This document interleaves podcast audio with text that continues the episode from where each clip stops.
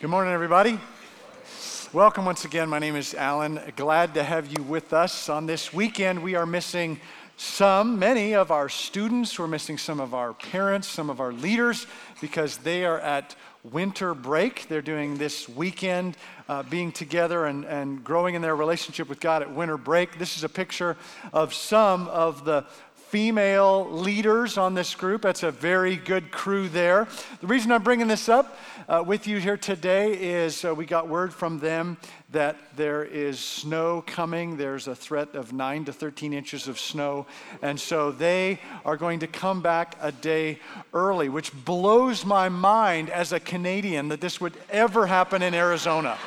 This is, the, the possibility just blows me away. But it is happening. They are coming back a day early. And so they, just in case you didn't hear, they're going to be here today at four o'clock instead of tomorrow at whatever time that schedule was. Today at four o'clock when the, when the kids are coming back. And as I understand it, this picture was taken uh, when the women found out they got to come back a day early. So, so they see the one in the bottom right there. She's, yeah, okay. So, so, anyway, uh, that's the story. We want to make sure you are aware of that today at 4 o'clock. If you are new, or just visiting with us, you might be wondering why the stage looks so cluttered, why it looks like a messy garage.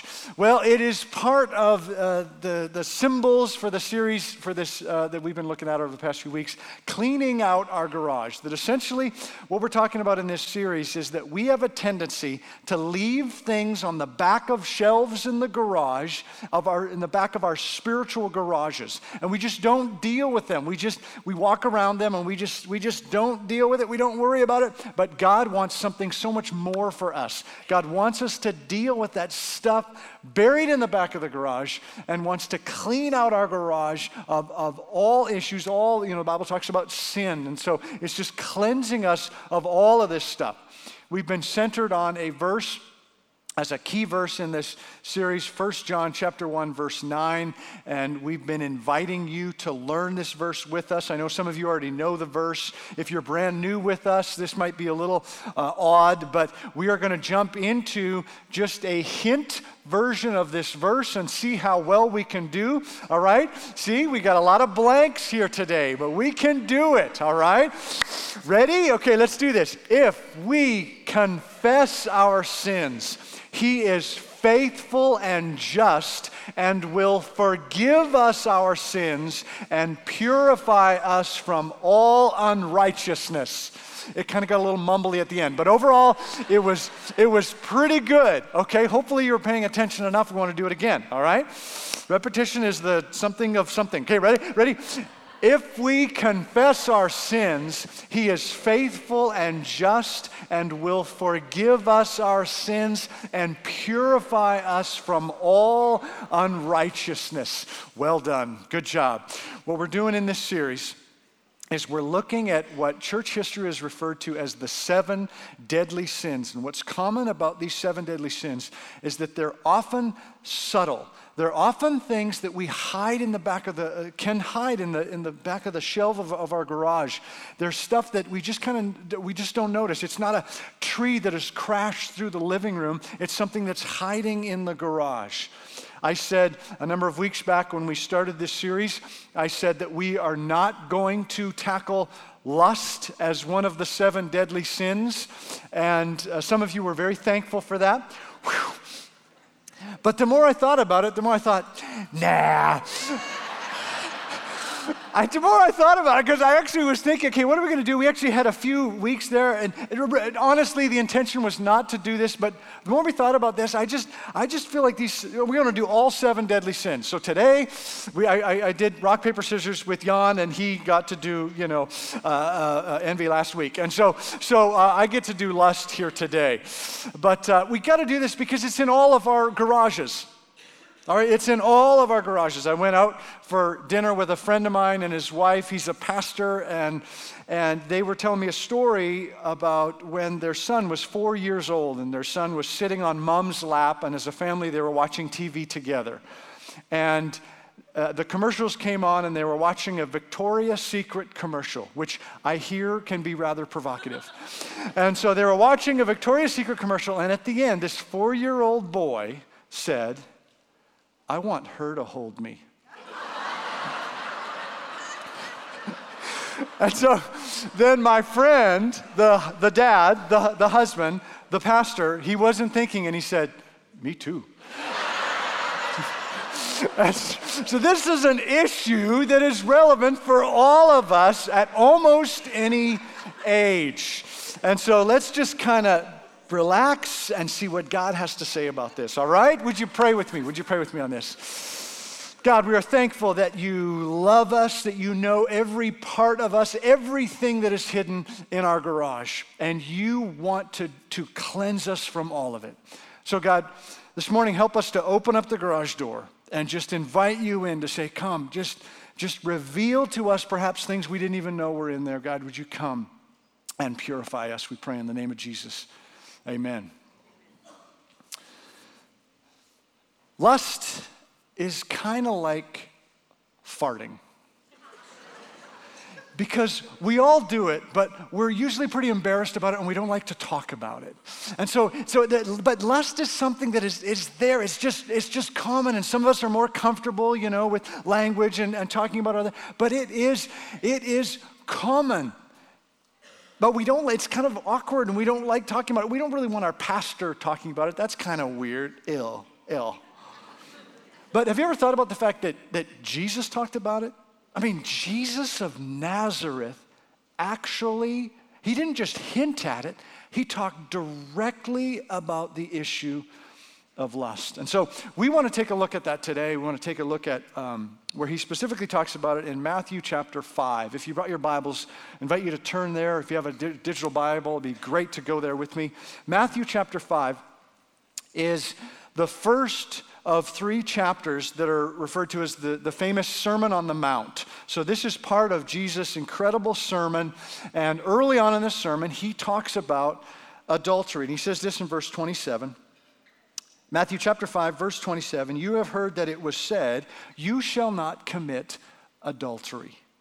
Now, this is, this is common ground. Hopefully, this is common ground for all of us in this room. It is not wise, it is not the right thing to have sexual intimacy with someone else's spouse. If we do not have that in common as we get started with this conversation, the rest of this message is going to sound ridiculous. But Jesus says, okay, here's this common ground, but he's going to take it somewhere further, quite a bit further. Verse 28 But I tell you that anyone who looks at a woman lustfully has already committed adultery with her in his heart. Okay, that's a big jump. That's a big jump from adultery. So, the first question I want to ask you do you agree with Jesus? Do you agree with the, word, with the words of Jesus? And it's an important question because many in our culture, many experts, many psychologists would disagree with that, would say that uh, lust and fantasies and masturbation, these are important ways to have, to have strong uh, sexual vigor. So many in our culture, many uh, doctors, et cetera, would say that this is, that this is not, uh, that would disagree with Jesus. Now, I'm, I'm not going to try to uh, uh, change your mind. We're going to have different thoughts and perspectives on this issue here in this room. I'm not going to try to change your mind on this. I just want to talk about what Jesus said. And so I'm going to proceed with the assumption that we in this room care what Jesus says, even about this topic, that we trust Jesus enough to teach us, that we trust Jesus as our rabbi. So, what does Jesus have to say about this? Whoever looks at a woman lustfully, what does it mean to look lustfully? Is that the first look? Is that the second look? Is that the thoughts later on about the third and fourth look? What, what, where does the lust thing comes in? Because there's a, a large gap between adultery and lust and whatever our definition of lust is. And there's a lot of different experiences and realities in between those two. What if, what if we're young and single? How does that affect how we look at other men and women and our attraction and how that all looks? How does that all blend out? What if we're engaged to be married and we're moving towards this covenant relationship? And we want to do that well, and we're getting closer and closer with this person. How does this all fit in terms of how we think about one another, et cetera? What if we're single and we're, for, a, for this period of life, we're trying to honor God with the reality of our singleness? What if we're married, but in that marriage relationship, the sexual intimacy is, is not going well? What, how, how, what, is, what does that look like? What if we're married and the sexual intimacy is going quite well? And where, where does that all fit? There's a huge gap between adultery and lust. And so, so wh- where do you land in your situation, your reality of life? How, what does this verse mean? There's another problem with this verse. Well, I don't know if problem is the right word, but just the reality of this verse based on the words that Jesus used, that, that this looks like a man's issue based on the words that Jesus used that when, when anyone who looks at a woman lustfully. So the question is well, then, then does this whole topic just kind of wipe out half of the crowd here? Is, what, what about women? What does lust look like for women? And who am I as a man right now standing before you to even bring that topic up? What do I know? Who, who am I to say anything about that? What, how does this all uh, uh, uh fit? I, my understanding of this, based on conversations I've had and things that I've read, et cetera, this is not just a man's issue. This is going to look different for women, that oftentimes uh, this is more about connecting than it is about uh, uh, sexual intimacy. This is sometimes more about romance novels than it is about uh, pictures and pornography. I, I, heard, I read one woman uh, describe that that uh, as a woman author dealing with this, Christian woman author dealing with this issue, saying that when a beautiful woman walks into a room, the man has a thought that says, I want that body. And a woman has a thought of, I want that body. That there's a little bit of a difference, that lust is about wanting something that we can't have or we're not supposed to have. And it's that desire to go after something that we're not supposed to go after. And so just, just rest assured, this topic is not just a man's topic. If you're a woman, and this is an issue for you on whatever level, you're not alone. You're not the only one in the room for whom this is an issue. So, what does Jesus say? He begins verse 27 again with common ground. He he, he draws from one of the Ten Commandments, the seventh commandment we shall not commit adultery. And then in verse 28, he takes it to a whole other level. And he says, it's not just the actions that we take.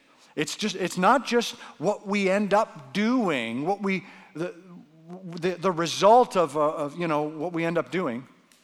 It's the the thoughts, the condition of the heart that led to those actions. This is what Jesus is saying. He wants to raise the bar with all this. It's not just the actions, it's the conditions of the heart that led to that.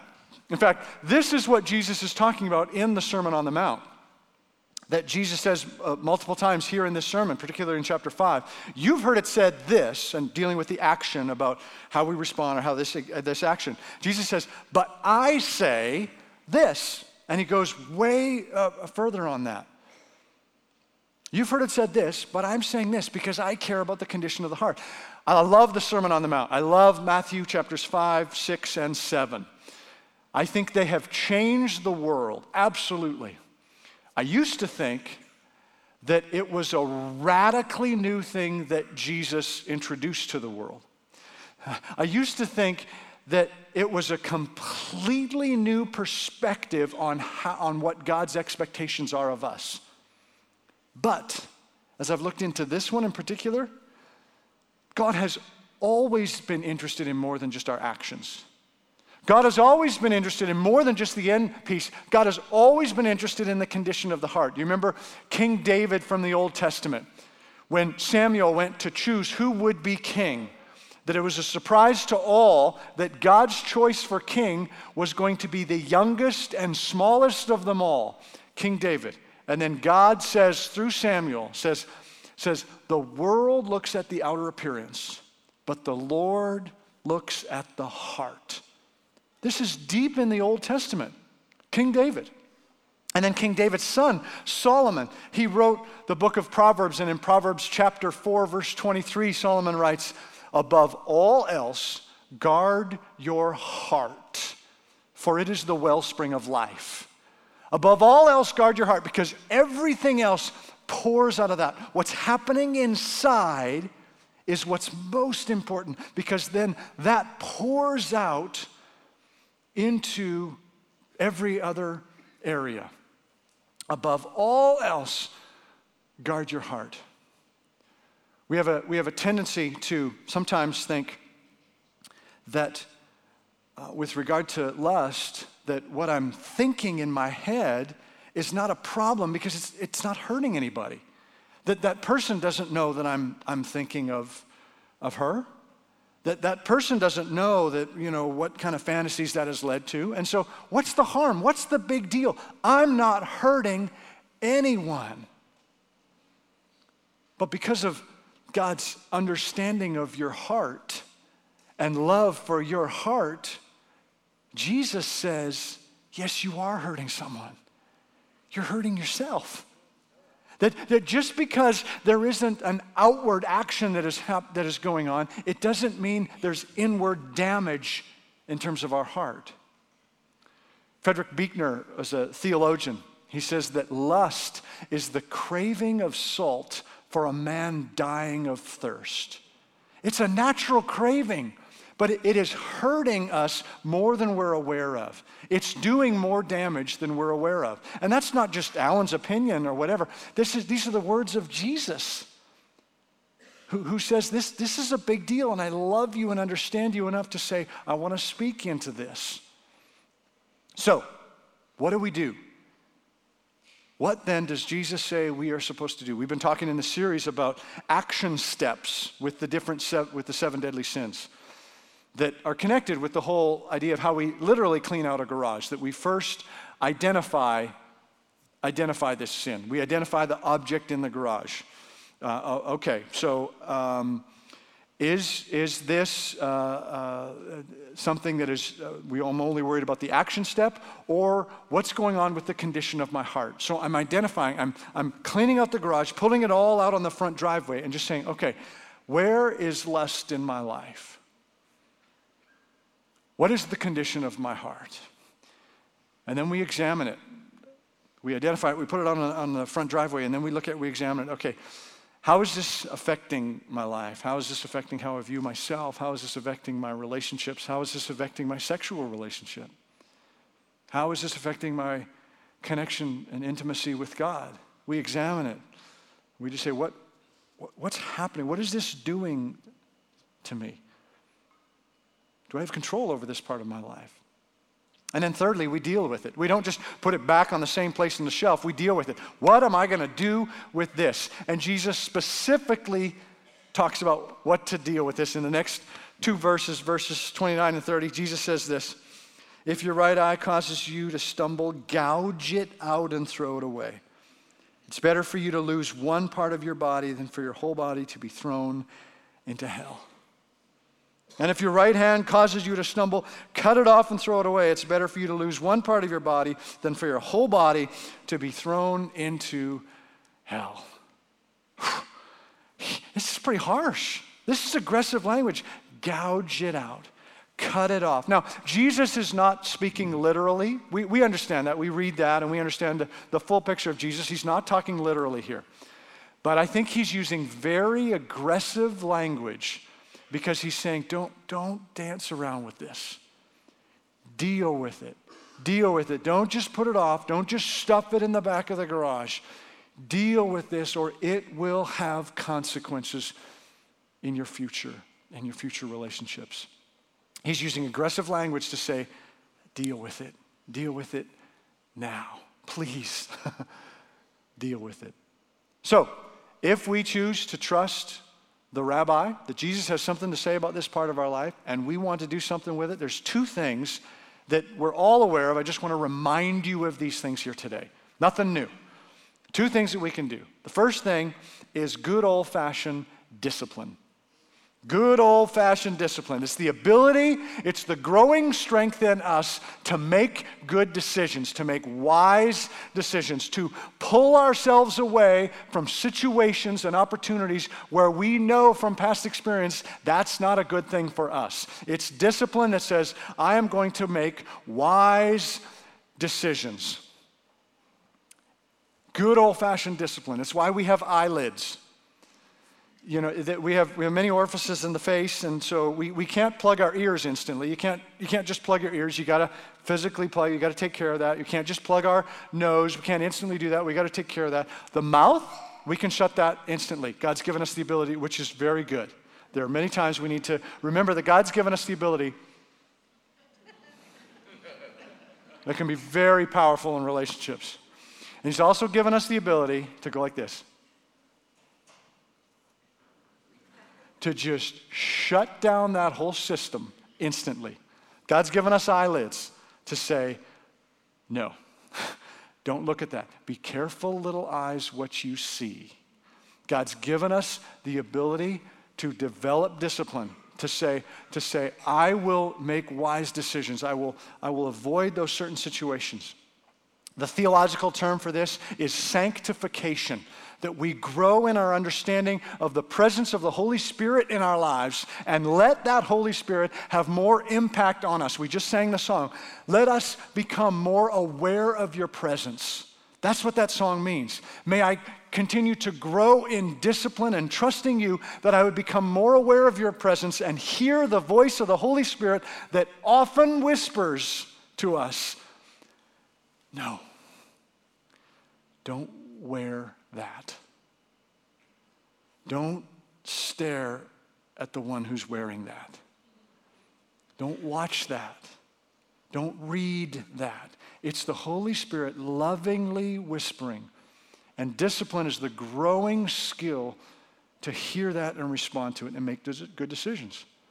The second aggressive thing that we can do to battle this part of our lives is good old fashioned accountability.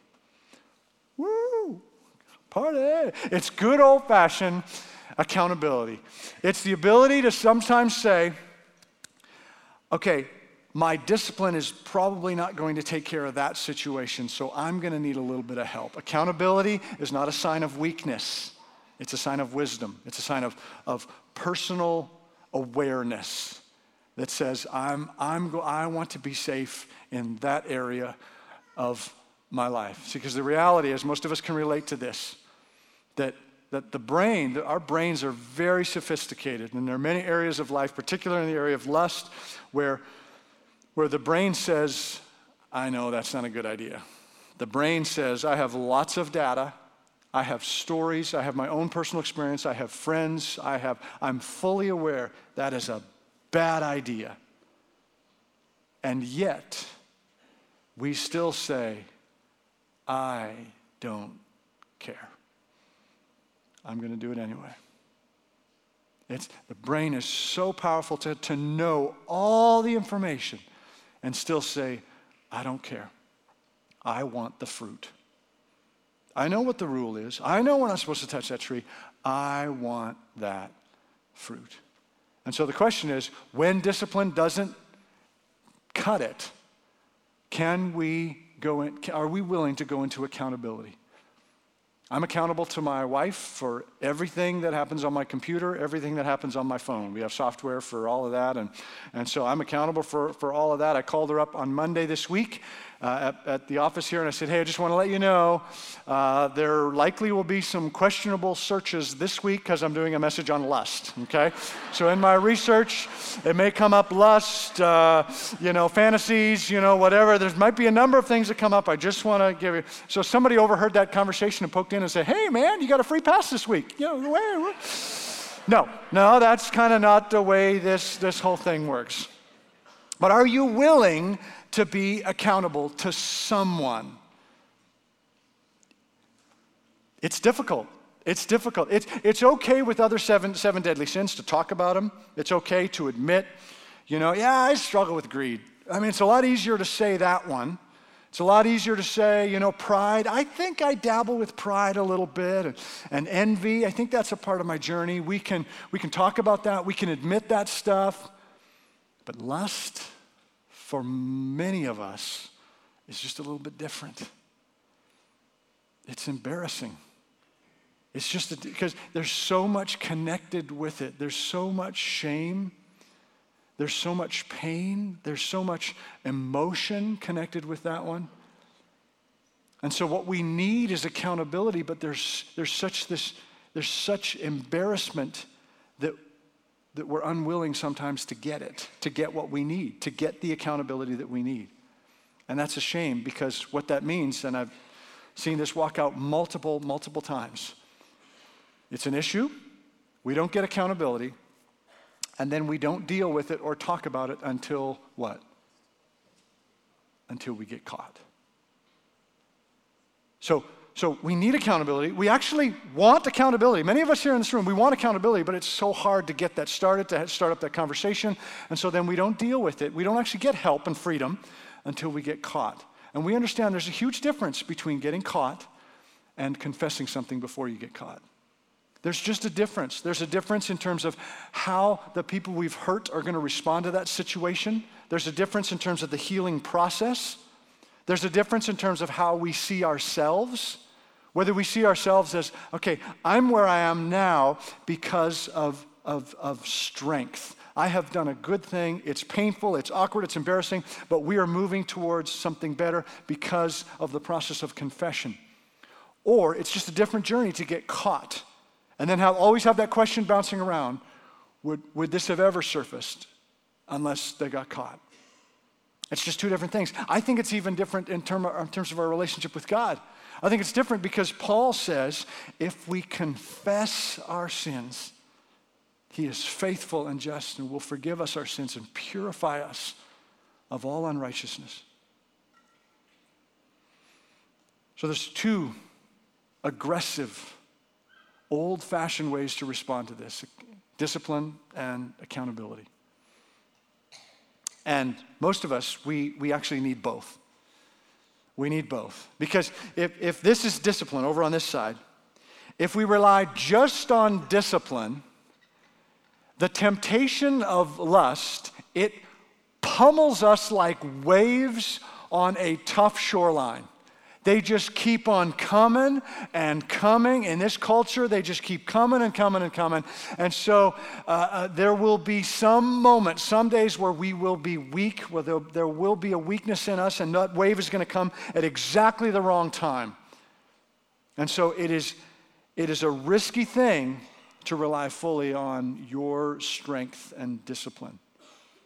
But it's also a risky thing to rely fully on accountability to rely fully on i'm just going to i'm just going to put myself in a bubble and i'm going to be fully accountable to anything and everything in every situation. I'm going to i'm going to make it so that I, I don't have to do any work. But the reality of life reality of of lust in our culture is that there's always a workaround. It doesn't matter what the software is what the system is the number of times you meet throughout the week there's always a way around it So it's almost like we need a balance between these two things. It's, it's like, imagine this is a, this is a, a dial, a dial that can kind of move towards discipline or towards accountability. And we get to decide in our lives based on our history and based on our story and our strengths and weaknesses, where does this dial land in terms of the area of lust in our lives? Where are we setting this dial? For example, take a look at pornography.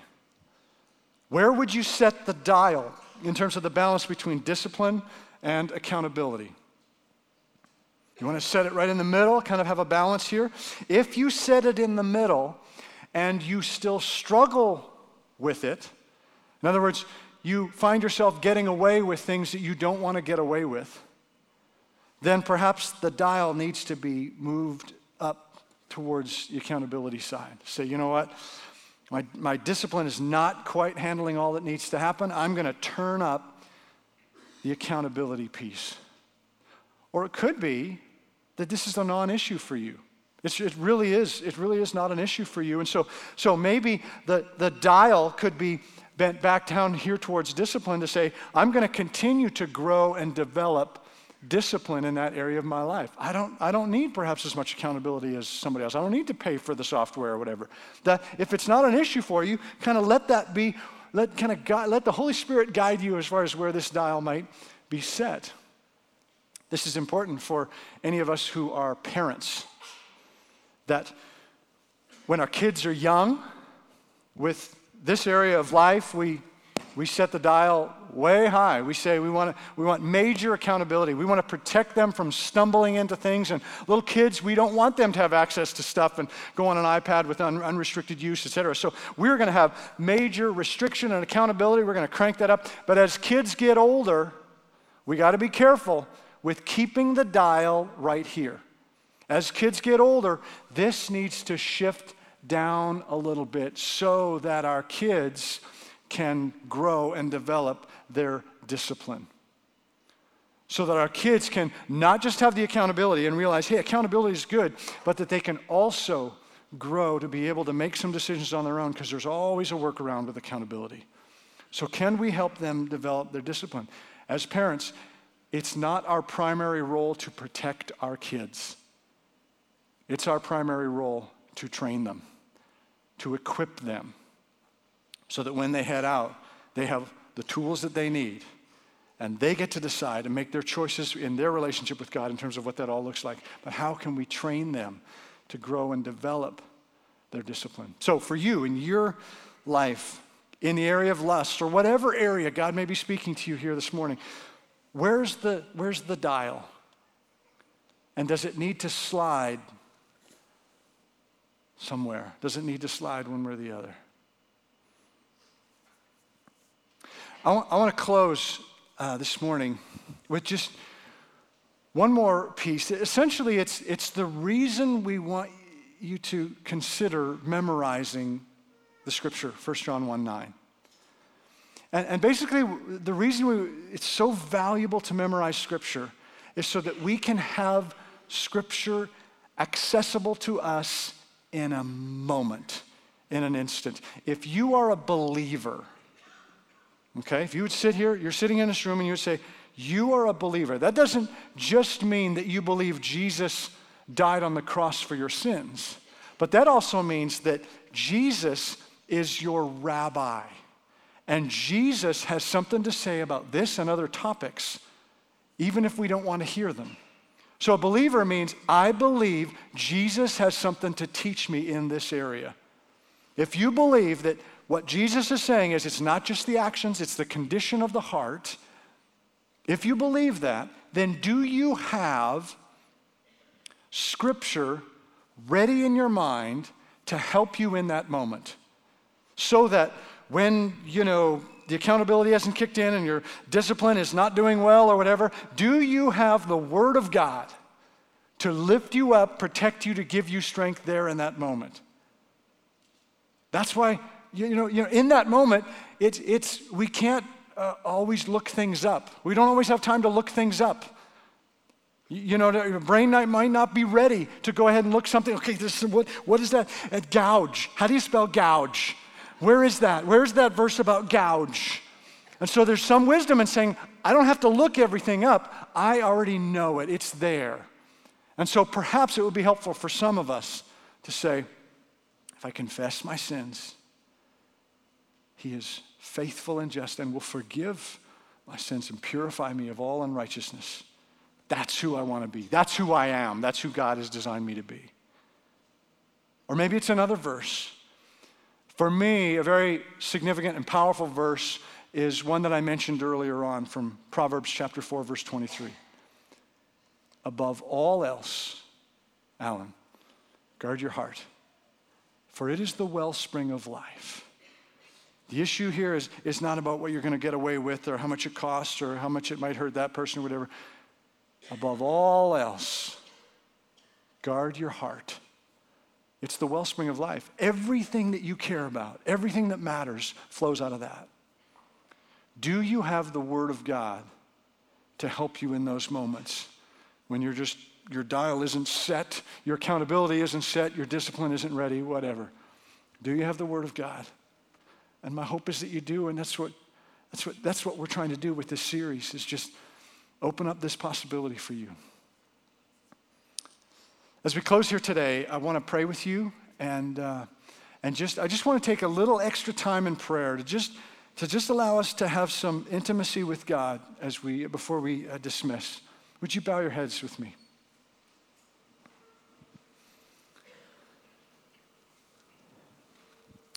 Father in heaven, I, once again, I thank you that you love us so much. You're here. You want to speak to us. God, as we deal with this area of life, you know that there's a lot of shame, there's a lot of guilt, there's a lot of pain, there's a lot of embarrassment, there's a lot of unforgiveness, there's a lot of brokenness. So we invite you to come into all of those places we come into this room because it's a safe place.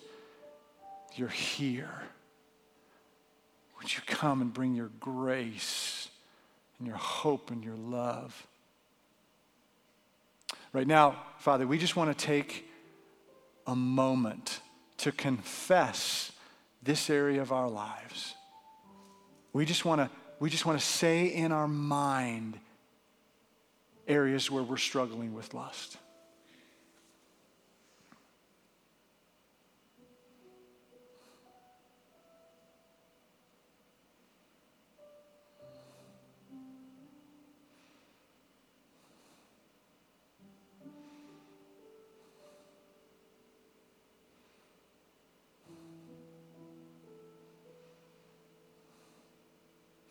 And now, Father, just as as your son Jesus was very aggressive on this topic and said, Cut it out, I just want to pray that you would bring us tremendous strength here in this room.